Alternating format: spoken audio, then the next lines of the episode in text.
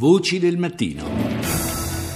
Iniziamo, iniziamo, subito parlando della Macedonia perché è di oltre 100 persone ferite eh, il bilancio dell'assalto che c'è stato al Parlamento macedone che è stato compiuto da un gruppo di manifestanti dell'ultradestra e ieri sera circa 2000 manifestanti si sono riuniti nella capitale della Macedonia che è Skopje per chiedere nuove elezioni che scongiurino lo stallo politico del paese. Una situazione in eh, divenire, ci colleghiamo adesso con Istanbul dove c'è il nostro inviato che è Enzo Arcieri. Buongiorno Enzo.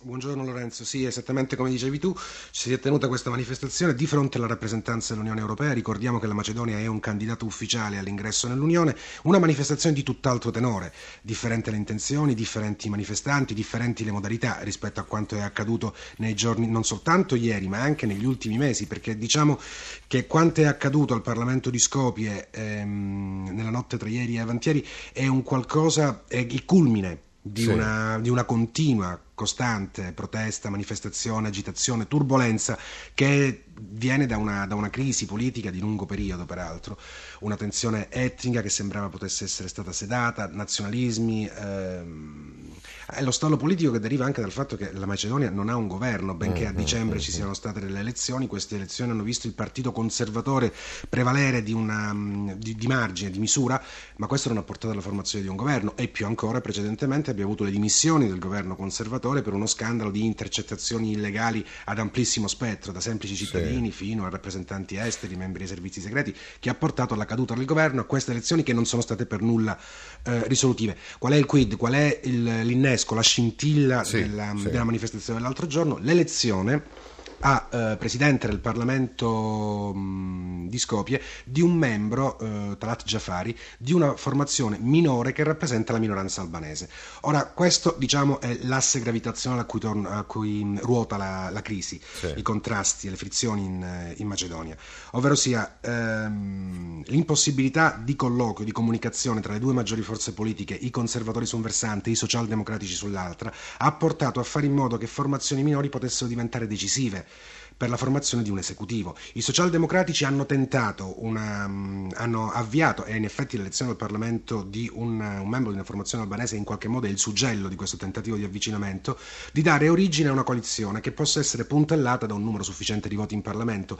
Ma il Presidente della Repubblica, Ivanov, si è sempre rifiutato di avallare un governo di questa natura perché immagina eh, che questo possa dare vita a un esecutivo che in qualche modo possa mettere a repentaglio la sovranità della Macedonia. Mm, Qual è mm. il punto da questo punto di vista? Sì. Um, c'è un'accusa che circola in Macedonia all'indirizzo del, um, del Partito Socialdemocratico, ovvero sia la cosiddetta piattaforma di Tirana, un programma politico che è stato stilato naturalmente in Albania e che tiene in considerazione essenzialmente, accresce in maniera che i conservatori, i conservatori nazionalisti considerano smodata, il ruolo della, della, minoranza albanese, il 25% della popolazione, il che vuol dire un primo passo, secondo le accuse dei conservatori e dei nazionalisti, verso la cosiddetta Grande Albania, che è uno spettro che ehm, agita le notti di molti nazionalisti nel, ehm, nei Balcani meridionali, cioè dire uno Stato, un'entità statuale che possa raccogliere e abbracciare tutti coloro i quali sono di etnia albanese, quindi vuol dire Albania, quindi vuol dire Kosovo, sì, quindi sì, vuol dire Macedonia.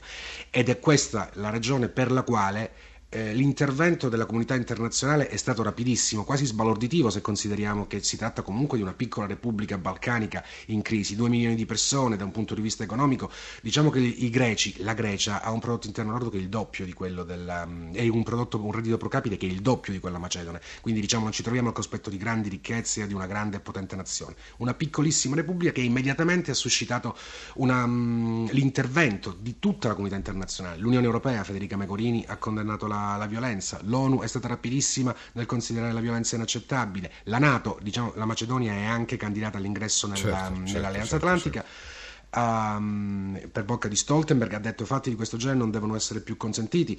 Gli Stati Uniti d'America hanno fortemente condannato quanto è accaduto, la Germania naturalmente, che ha sempre avuto una, una proiezione in quell'area e progressivamente dopo la caduta del muro del Berlino l'influenza, Berli- eh, l'influenza appunto della, della, Repubblica Federale Tedesca è cresciuta. Eh, la Serbia era letteralmente mh, più che spaventata, più che preoccupata. Vucic ha convocato immediatamente un governo d'urgenza, una, una riunione d'emergenza del governo, le sue dichiarazioni sono atterrite È evidente che in questa circostanza sono, eh, certo. il timore è quello di un nuovo gorgo balcanico che possa risucchiare l'Albania, il Kosovo, conflitti interetnici tra serbi, eh, scu- scusami, sì. tra eh, macedoni, macedoni, e sì. albanesi, sì, tra cristiani e musulmani nell'era del terrorismo globale.